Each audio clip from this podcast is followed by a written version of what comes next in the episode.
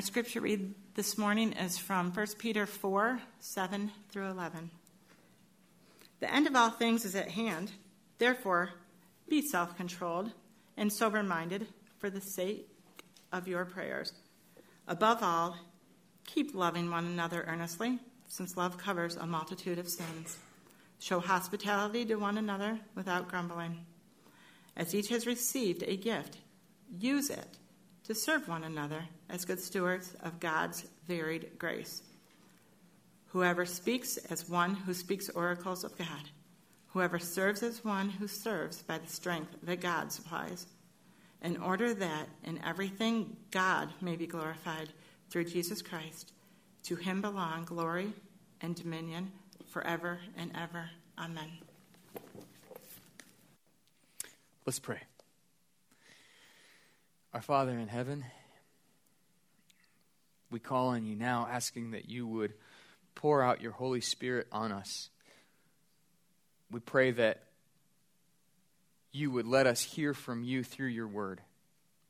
I ask that as I speak, that, that I would be like the person Angela just read about, that, that I would be speaking your words.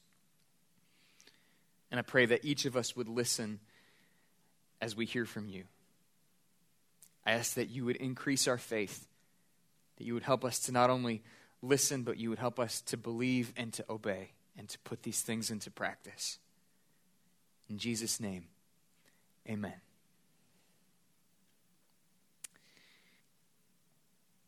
As we begin this time of our service and turn to the Word of God, I want to ask you to imagine something for just a moment and think of someone that you trust. Think of someone that you would go to for advice, someone that you would be willing to listen to, even if they said something that you did not want to hear. For me, one of these people is actually my father in law. I kind of half jokingly call him Jethro, uh, half jokingly because Jethro is Moses' father in law in the Old Testament, and, and Jethro takes Moses aside at one point and says, What you are doing is not good. And he, as a father in law, gives him some wisdom, and Moses puts it into practice. And in a lot of ways, I benefit from that type of my relationship with my father in law. So I call him Jethro. Not to his face. I have multiple times gone to him asking for his advice, not knowing what he will say, but trusting that what he will say is what I need to hear, whether I like it or not. And, and, the first time that I did this was actually at the encouragement of the pastor who married Lauren and me. Part of our premarital counseling was he said, You need to go sit down with your father in law, ask in an open ended way for his advice, and shut up. So I did. And he gave me a number of things, and some of them I have remembered, and some of them I don't. But one of the things that I do remember is he talked to me a little bit about being a dad. And one of the things that he said to me is he encouraged me that as you have kids, and as your kids come to you and ask you to do different things and for different things, let your default answer be yes as much as possible. Don't become a dismissive father who says no because it's easier.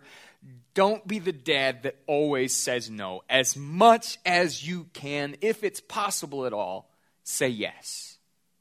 So he gave me that, that nugget of wisdom, and I do think of it, especially those times when my kids ask me something, and maybe I'm tired, maybe I'm lazy, for whatever reason, I want to say no, but that sticks in my head, and I think, if I'm going to be a good dad, I should say yes to this. We should make this happen. And so that advice has helped me in times do what's right when my heart kind of wants to do something that's wrong, even if it seems like a small thing, like it's not going to matter that much. The ability to hear wisdom has changed how I'm a dad. And there was one other occasion that I'll mention to you, uh, and that was actually when it was a possibility that I might become a pastor, and, and, our church was asking if I would consider being the pastor here. I had not, you know, many of you know, I had not been a pastor somewhere else. And so I went to my father in law, and, and, I know that as much as he loves me as a person, and, and he really has treated me like a son, as much as he loves me, I know he really loves Lauren and he really loves his grandkids. And so, as I'm asking, should I come to this church and serve as a pastor? Should I enter ministry? He's had a close up view of what ministry is like, and it's not always easy and it's not always pretty. And knowing how much he loves his little girl and how much he loves his grandkids, when I went to him with the question, I trusted that he would look at me and my character, that he would look at my relationship with God as best as he could, and that he would think about what is right for me, for Lauren, for our family, for the church. And I trusted that there was a real possibility he would look at me and say, No, you are not fit or qualified, don't do it. And I am here in part because he said, I think this is something that you should pursue. And I went to him not knowing which way he would go, and I trusted his answer. And what I'd like to ask you to do right now is to think for a moment about what we're doing here as a church. As I'm preaching a sermon, as you're listening to a sermon, the passage of scripture that Angela just read says, Let one who speaks speak as if speaking the oracles of God, meaning you are speaking the words of God. And he says that to the entire church, not just to the one speaking, meaning when you are listening to someone speak in church, not that you don't question it, you are to question the things that you hear from the pulpit, but when someone speaks faithfully and accurately, saying what the Word of God says, you treat it as if God has said it because this is the Word of God. Which means I am about to examine a passage of Scripture where Jesus is speaking. And what I'd like to ask each of you to do today is to treat Jesus like that person who is going to speak truth into your life you may not know exactly what Jesus is about to say in our passage this morning. You may not like what Jesus is about to say in our passage this morning. But Jesus, as the image of God, as God's Son, knows all truth. He's received it from the Father, and He is going to speak to you and to me accurately from a place of love, knowing what is best for you and what is best for His church. And so you ought to listen to what He says. So listen, because even more than a wise person, Jesus is speaking to you as the Son of God, sent by the Father, so we would know what God is like, so we would know what is right and what is wrong.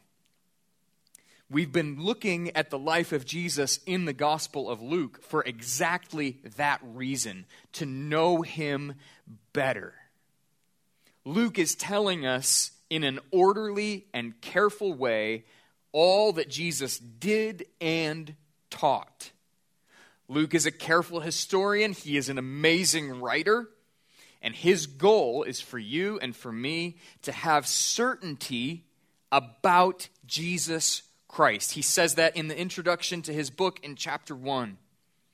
And he wants us as a church to preach the message of repentance for the forgiveness of sins through Jesus. He says that's his goal in the very last chapter at the very end of the book.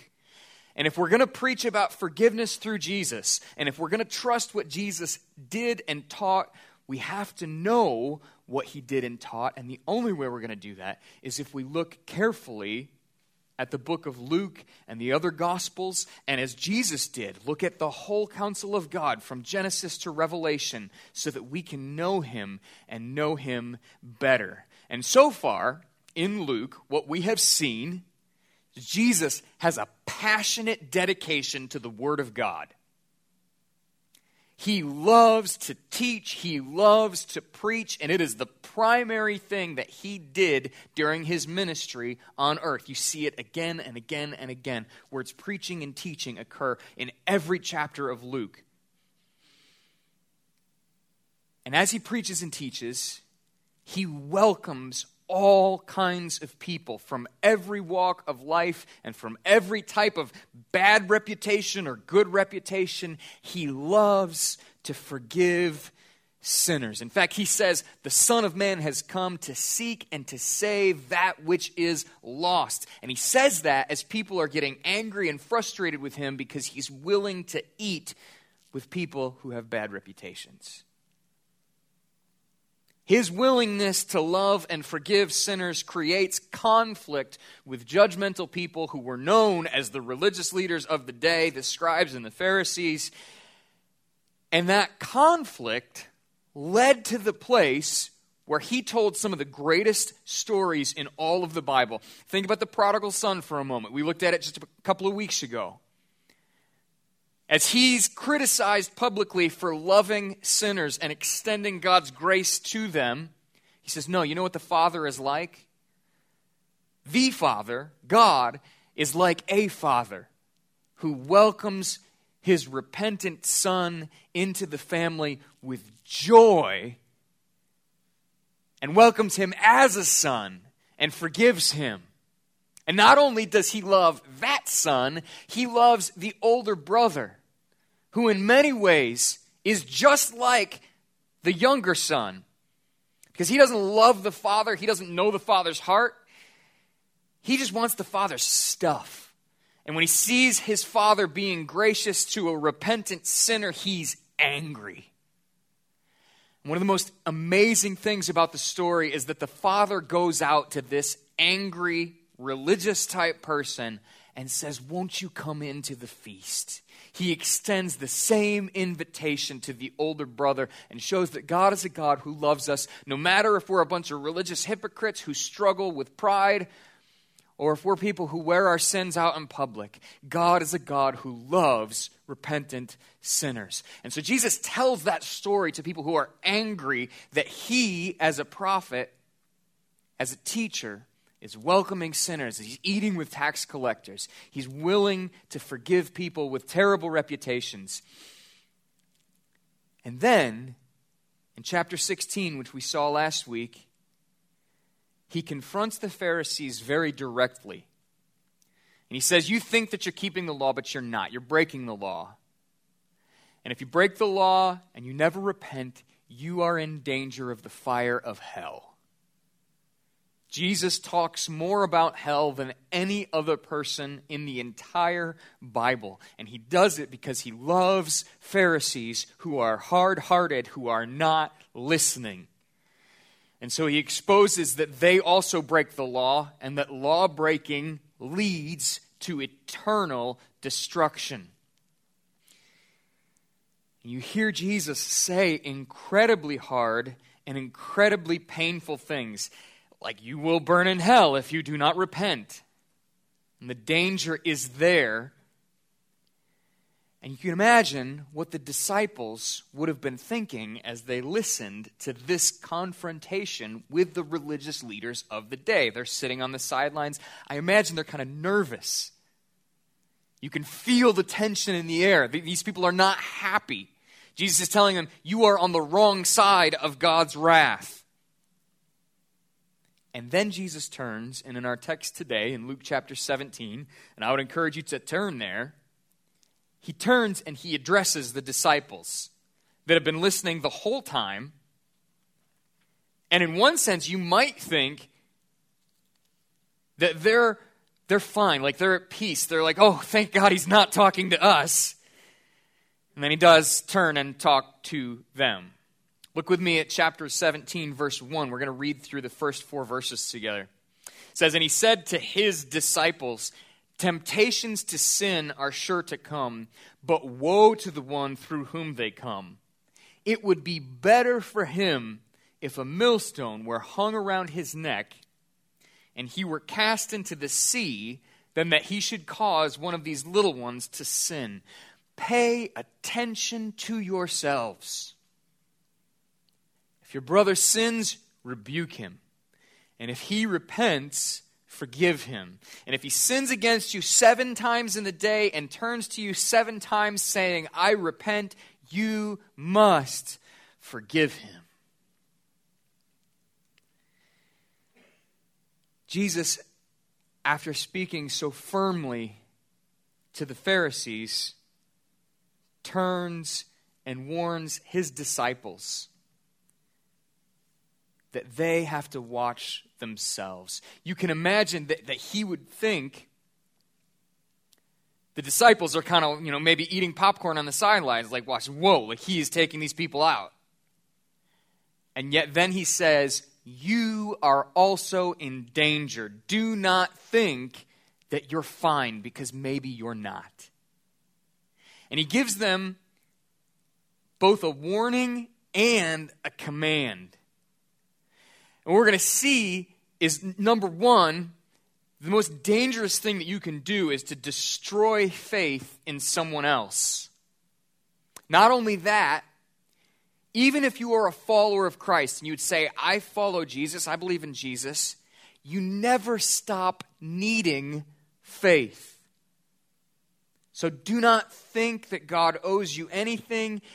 Instead, recognize that you need to continue living a life of humble faith. And if I could sum this message up in just one sentence, it's this You need a humble faith to be saved.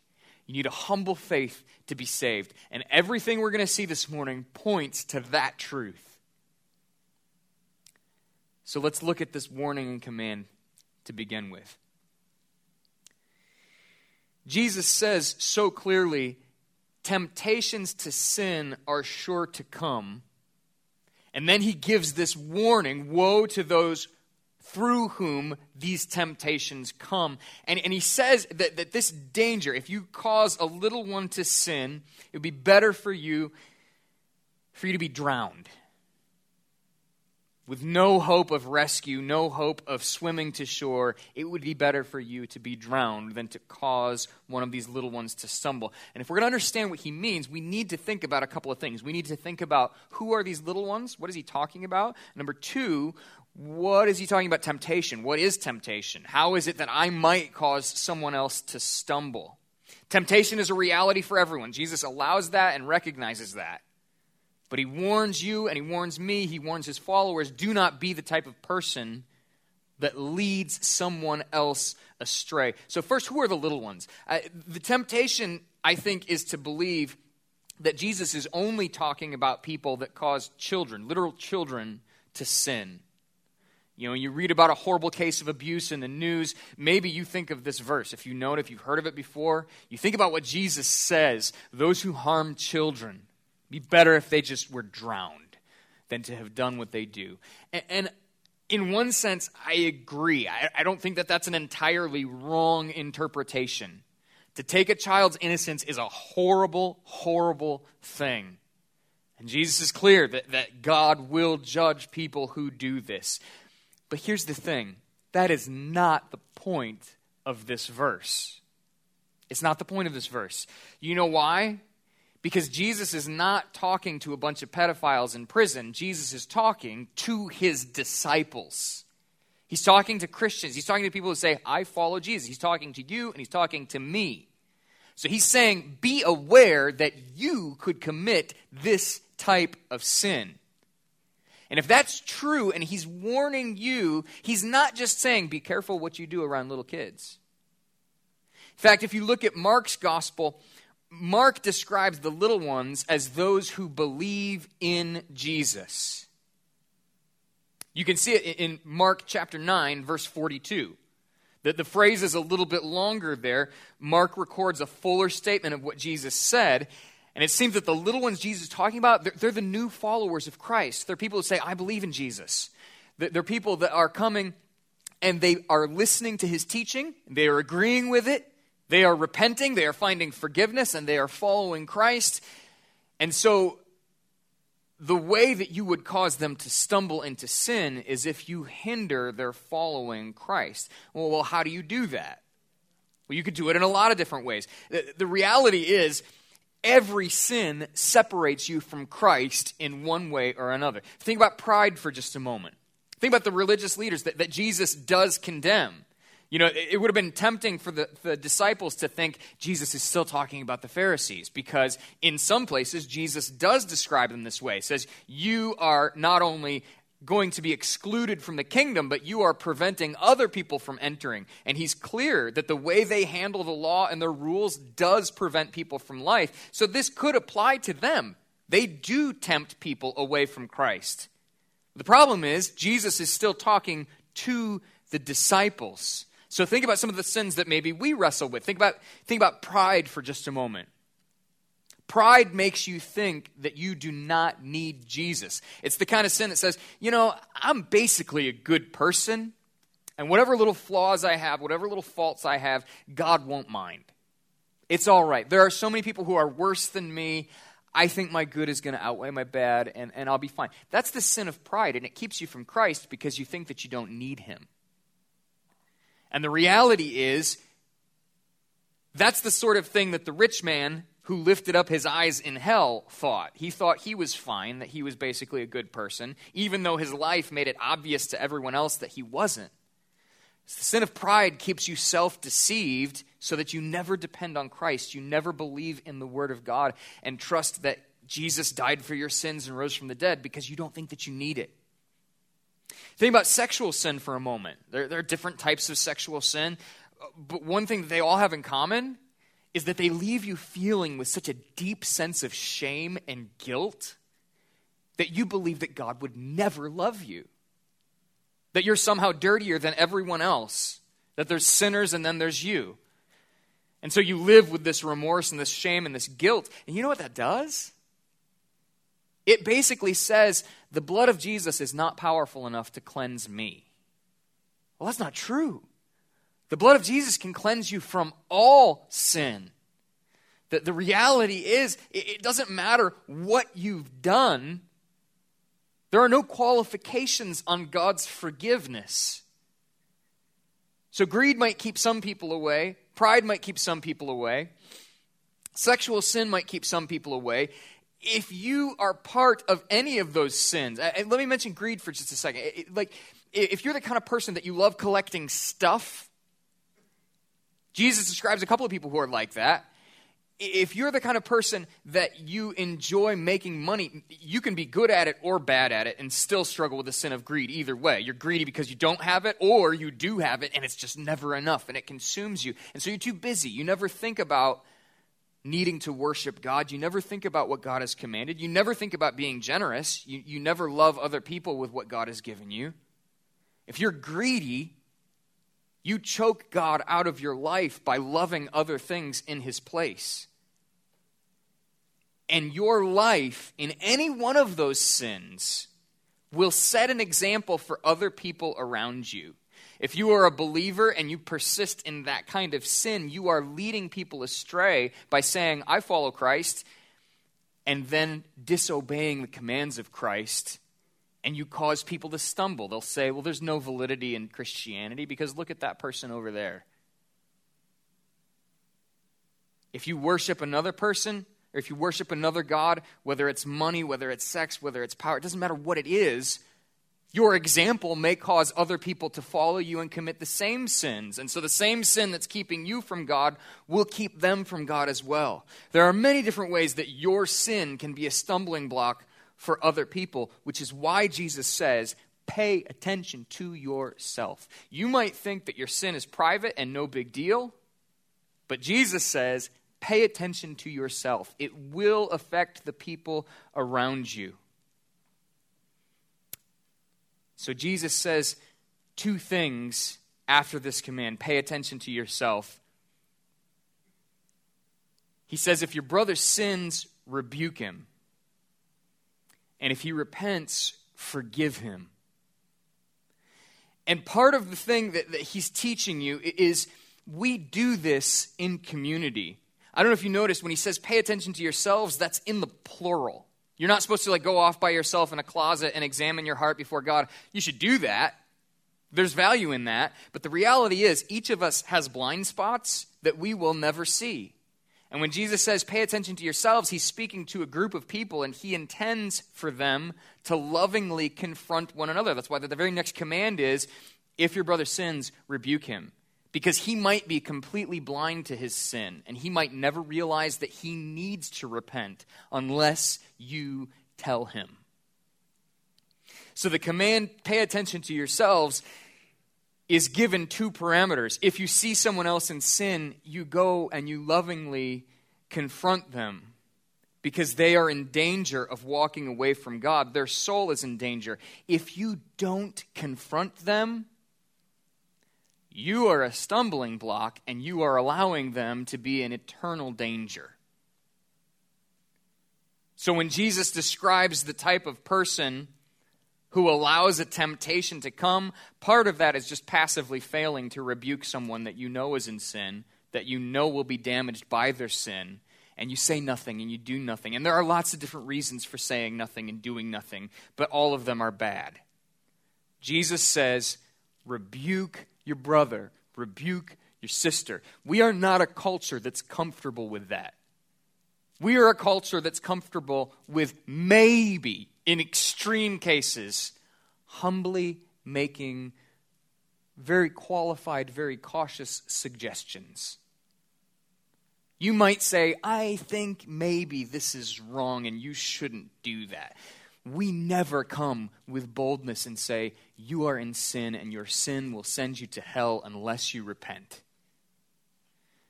Now, there is a way to speak in a kind of judgmental, condescending way that's holier than thou.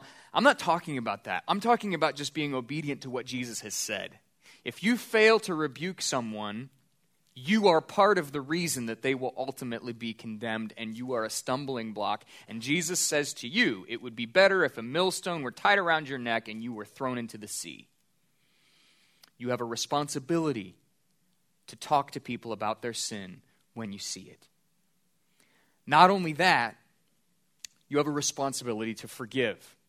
And if rebuking someone is hard, I think forgiving is even harder. It's even more difficult. Because if someone has sinned, especially against you, and maybe especially if someone has sinned against someone you love, being able to forgive also seems impossible. But you know what that does? Especially if you call yourself a Christian and you don't forgive, what you're teaching other people is that God doesn't forgive some sins. You're teaching other people that God holds grudges. And so you're a stumbling block in your sin because you are lying about God, not with your lips, but with your actions and with your attitude. And so, if you hold on to this grudge and you fail to forgive, what you are doing is you're saying that my Heavenly Father also holds these kinds of grudges because you claim to follow Jesus, right? If you call yourself a Christian and you follow Jesus, you're supposed to behave like your Father. Well, if you're acting in an attitude of unforgiveness, you are saying, This is okay by my Father and it's not. And you're causing people to stumble because you might teach them that their sin is beyond forgiveness. And maybe they would agree with you. And maybe they will not repent. And as a result of your unforgiveness, someone may fail to seek the grace of God. And so Jesus says to you clearly, you must forgive. And he doesn't give you like a 30 day window. He says, if he sins against you seven times in the day and turns to you seven times saying, I repent, you must forgive him, he allows for repeat offenses. And there are many repeat offenders. I'm one of them. If someone comes to you and repents, you must forgive. Now, I do want to say something very clearly, very loudly, and, and I would ask that you pay special attention to this. Jesus is not enabling abusers here. When I say that he requires you to forgive, that does not mean you remain in an environment where abuse is possible, period. If you are in danger of abuse, you need to get out of that situation. And if you need help with that, we will help you. You can talk to me today. I can put you in touch with people that will get you to a safe place. I want to say that loudly and clearly. Your responsibility to forgive is real, but that does not mean that God wants you to stay in a position where you can continue to be abused. Period. Not only do you need help, but also your abuser needs help, and they need to face the consequences for what they have done. And so I want to be very clear that this is actually where rebuking becomes part of an issue. They need to be confronted. And I also want to say this is why this is in the plural, because if you have been abused, you should not be the one doing the confrontation. You need help with that. Someone may go in your place when you're not even there. You need to be safe and protected from that situation and removed from that environment. So, I want to, as a pastor, I want to teach very clearly, very loudly. You are required to forgive, you are required to rebuke. But as a community of people following Jesus, we love the vulnerable and want to protect them, and I do not want to put a sheep in a wolf's path from a misguided sense of how to obey this command. Many of you here, by the grace of God, have not experienced abuse, though. And I want to say to you now, very loudly and very clearly, that this passage applies to you not only in great ways, but also in small ways. You are responsible to confront and to forgive. You are responsible to rebuke and to extend grace. And all of us together are responsible to pay attention to ourselves in obedience to the command of Christ. Now, I'm going to be real honest. This is impossible. Jesus is calling us to do something that we cannot do. And if you feel that way, you are not alone. Look at the next thing that happens in our text this morning. See how the, the apostles responded to this teaching from Christ. Look at verse 5 with me. The apostles said to the Lord, Increase our faith. In other words, we can't do this. We cannot do this. And Jesus responds and says, If you had faith like the grain of a mustard seed, you could say to this mulberry tree, Be uprooted and planted in the sea, and it would obey you. There are a couple of ways that you can take that. For years, as I read that verse, I always thought that is so discouraging. There, there are times when Jesus rebukes people for not having faith. He's, oh, you have little faith. I don't think this is one of them. I think his point is not, you don't have the faith to do this. Jesus is not giving you a command that you will never be able to obey. He's giving you a command that causes you, just like the apostles, to call on God for faith so that you can obey. And so the way I understand this is Jesus is saying it doesn't take a lot of faith. And if you ask for help, you will receive faith, you will receive what you need, and you will be amazed at what God does as you call on Him in faith. And how do I know that? Because in Luke 17, we are about to see some people who call on God in faith, and God does the incredible, miraculous, seemingly impossible thing. And so I believe Jesus intends this to be, be encouraged. If you feel like you can't forgive, if you feel like you could never confront, Call on God just like the apostles did. It doesn't take much, and God loves to give you abundant faith beyond what you could ever imagine or need, and you will find the strength to obey as you call on Him and ask for help. And I believe that Jesus responds to this request with this exact promise that you will find the strength that you need when you call on Him with faith.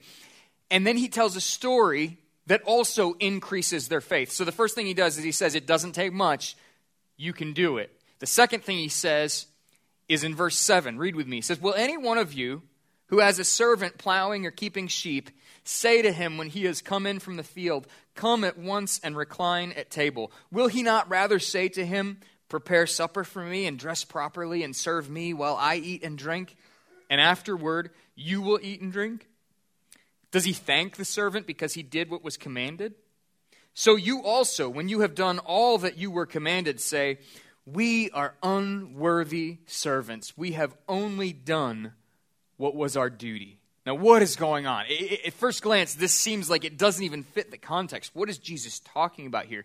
Well, the first thing that he's done in response to the, the apostles saying, increase our faith, is he said, it doesn't take much. You can do the miraculous as you call on God in faith.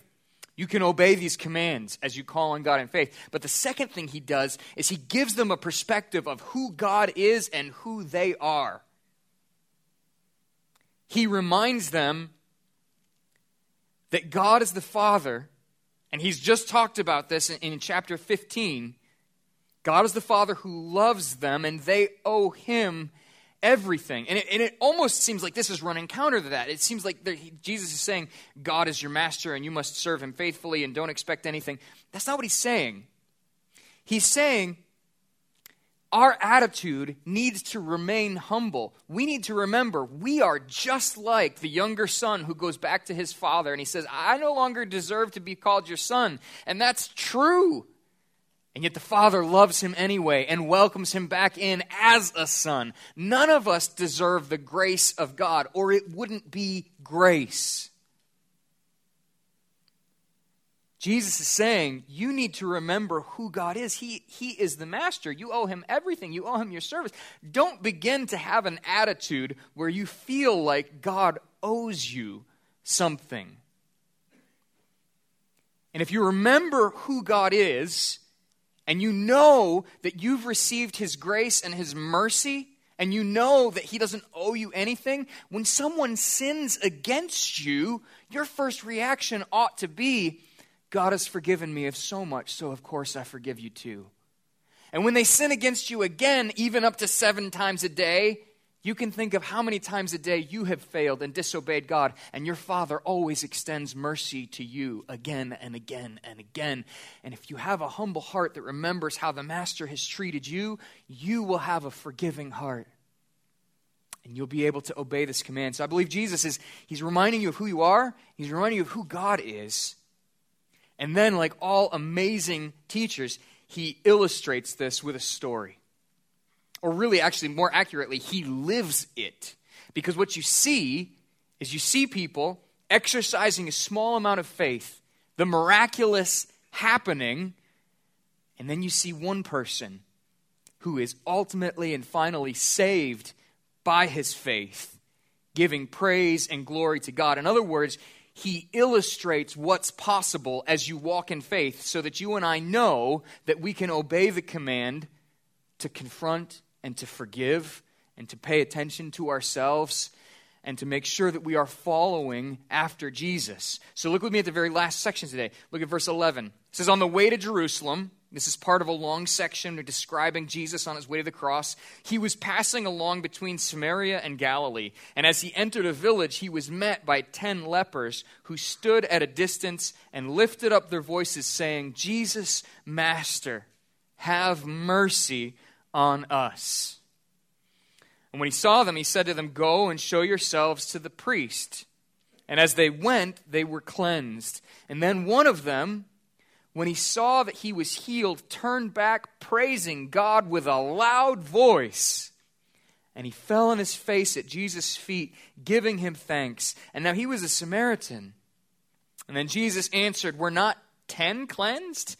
Where are the nine? Was no one found to return and give praise to God except this foreigner? And he said to him, Rise and go your way. Your faith has made you well. Here's what's happening Jesus has just told his disciples something that seems impossible. They've said, Increase our faith. He's given them some truth that will increase their faith. And then, like all good teachers, he shows them what happens when you live by faith. He's putting it in practice. Some of you, some of you in school, you remember if you read the textbook, it made no sense. And then if a good teacher showed you examples and put it in practice in front of you, then all of a sudden you understood and you could do it too. That's what Jesus is doing. He's telling you you need faith, and then right in front of his disciples, there are 10 guys that call out on faith and are healed. And there's one guy that really gets it, that comes back in awe and in humility. You see, what this, this does is you've got nine guys that are behaving like God owes them something. You've got nine guys who they expect the master to wait on them. They've got a problem that only God can fix. God fixes it, and they never come back, and you don't know what happens to them. And you've got one guy that understands who Jesus is and what Jesus has done, and he falls flat on his face and he shows the kind of faith that transforms you from the inside out. This is a guy who's not going to have any problem extending mercy and forgiveness to other people because he understands in a deep, heartfelt way what has happened for him. This cure, uh, this is like stage four cancer. This, this is Ebola. This is the AIDS virus. This is an uncurable disease that made you a social outcast and killed you in humiliation and shame as your body literally fell apart. And Jesus just did the impossible because they called on him in faith. He cured them, he made them clean. But only one of them is told, Your faith has made you well. Or, or, more literally from the Greek, Your faith has saved you. And I believe what Jesus is showing is he's giving you a picture of what saving faith is truly like he showed his faith in two ways. First, he asked for mercy along with the other nine. That's a kind of faith, calling out to God for help. But there are a lot of people who ask for God's mercy without being saved. Here's what shows that his heart was transformed. He came back and he worshiped. He gave glory to God because a heart that has been saved by faith is a heart that worships God. One of my greatest fears as just a Christian and also as a pastor, as I, as I am entrusted with the care of other people at our church, is there are a lot of people that, that want to have God fix their problems. And, and my prayers are sometimes motivated more by my immediate problems than by many of the things that I should pray for faithfully. They come to God in faith to fix a problem, but they don't actually have a heart that's transformed by the love and the mercy of God. There's no desire to genuinely worship. And worship is a word that we can use in a bunch of different ways. Here's what I mean they don't have a desire to sing loudly with feeling. And, and, and, I don't care about your voice. Some people are kind of embarrassed about their voice. It doesn't say if this guy was loudly worshiping on key, you know? I've listened to recordings. Sometimes I, I help with the music, and I am not always on pitch. So it's not about sounding good, it's about having a heart that just can't hold it in. And you're so thankful for what God has done for you that you love to sing loud and you don't care who hears or how bad it sounds. You're genuinely worshiping from the heart. That pleases God. But if you come in and you're like, man, I hate this singing thing, it's so weird, it's showing you that you don't have anything to sing about. You've never experienced God's grace. Singing is a sign of a heart that wants to worship God because God is so good. And if you don't have that as part of your heart, as part of your life, I would be worried about you. Some people don't worship through giving, and I'm not going to turn this into a message on giving, but giving is like singing. It's the same sort of God has done so much for me. And so, if this is, this is how I want to spread the good news of Jesus, I, I want to give back to our missionaries. I want to support the missions of our church, like Awana, that, that helps kids with the scriptures, that will give them help when they need it, because they know the truth of the, the Word of God. They know the promises of God. So you might give financially, but, but a lot of people feel kind of stingy with their money and they don't want to worship God with their giving. And that's a sign that you've never experienced the mercy and grace of God. You're the kind of person that you come to God and say, God, fix my problem. If you could just heal me, please, that'd be great. And you walk away and you never come back. But genuine faith is not like that. Genuine faith is like this man that is so overwhelmed that he can't even finish the command of Jesus. He has to come back and give immediate glory to God and immediate praise and immediate worship. And, and not only that, worship is listening to the word of God. You know, it's, it's not just about coming to God when you have a problem. It, it's about trying to know God through His Word. And some people are like, man, I come to church because this is my family. I love my family. I love the events that we do. It's super fun. The worst thing about church is the preaching, which on some weeks is probably true. The reality is, though, it doesn't matter how good the message is. If you're faithful to the Word of God, what matters is you are hearing the words of God, and your heart ought to be hungry for that. You ought to long to know God better through His Word. You should have a hunger for theology. Not even just reading the Word of God, but wanting to know truths that are difficult to understand, that you can wrestle with with other people, that you can try to understand it because you know that the more you know, the more you will love God and the more your heart will want to sing and the more you'll be generous with the money that God's given you because if you know Him, you will love Him. But many people are not like that. Many people come and they ask God for mercy, but there is no heart change. They expect that God will wait on them hand and foot. They're like the older brother and the prodigal son. They want God's stuff, they feel like they deserve it, and they have no experience of the love of God, and they certainly don't love God in return. This leper did not expect the master to serve him, but the master did, and he knows that he didn't deserve it. So he is overwhelmed by the mercy he's received, and it's obvious. Most people come to God to have their problems solved at some point. And when they do that, you know, they might make promises like, Dear God, if you get me out of this, I will do X, Y, and Z. Fill in the blank. Whether it's give a gift, whether it's volunteer some time, whether it's apologize to my mother, whatever it is, you kind of bargain with God. If that's you, you're not experiencing the grace of God, you're trying to buy it. And even if you get what you want, but especially if you don't, most people will then walk away from God and never return. Why? Because they never realized who they were and who God is. They never realized in humble faith that they didn't deserve anything from God, that everything God gives us is by grace.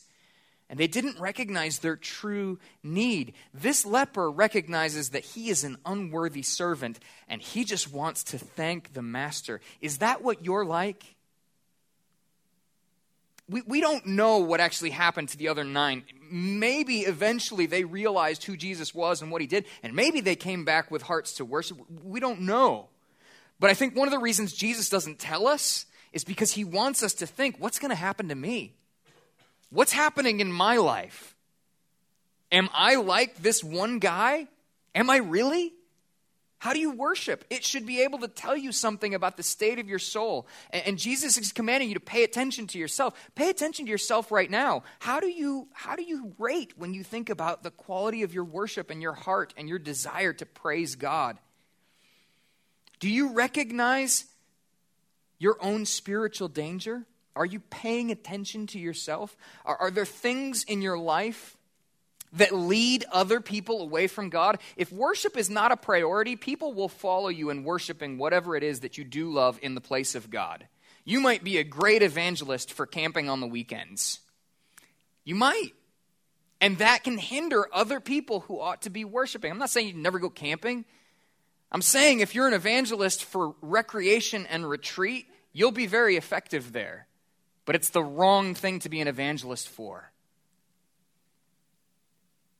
Do you recognize that there are things in your life that might cause others to stumble? That this verse applies to you? That if you are the kind of person that, that you are like the nine, you are going off doing whatever it is that you feel like, you're not dedicated in worship, there's no heart worship. If you're like the other nine, then you are in danger of leading other people to condemnation. And Jesus says, it would be better if you had a rock tied around your neck and you were thrown in a lake.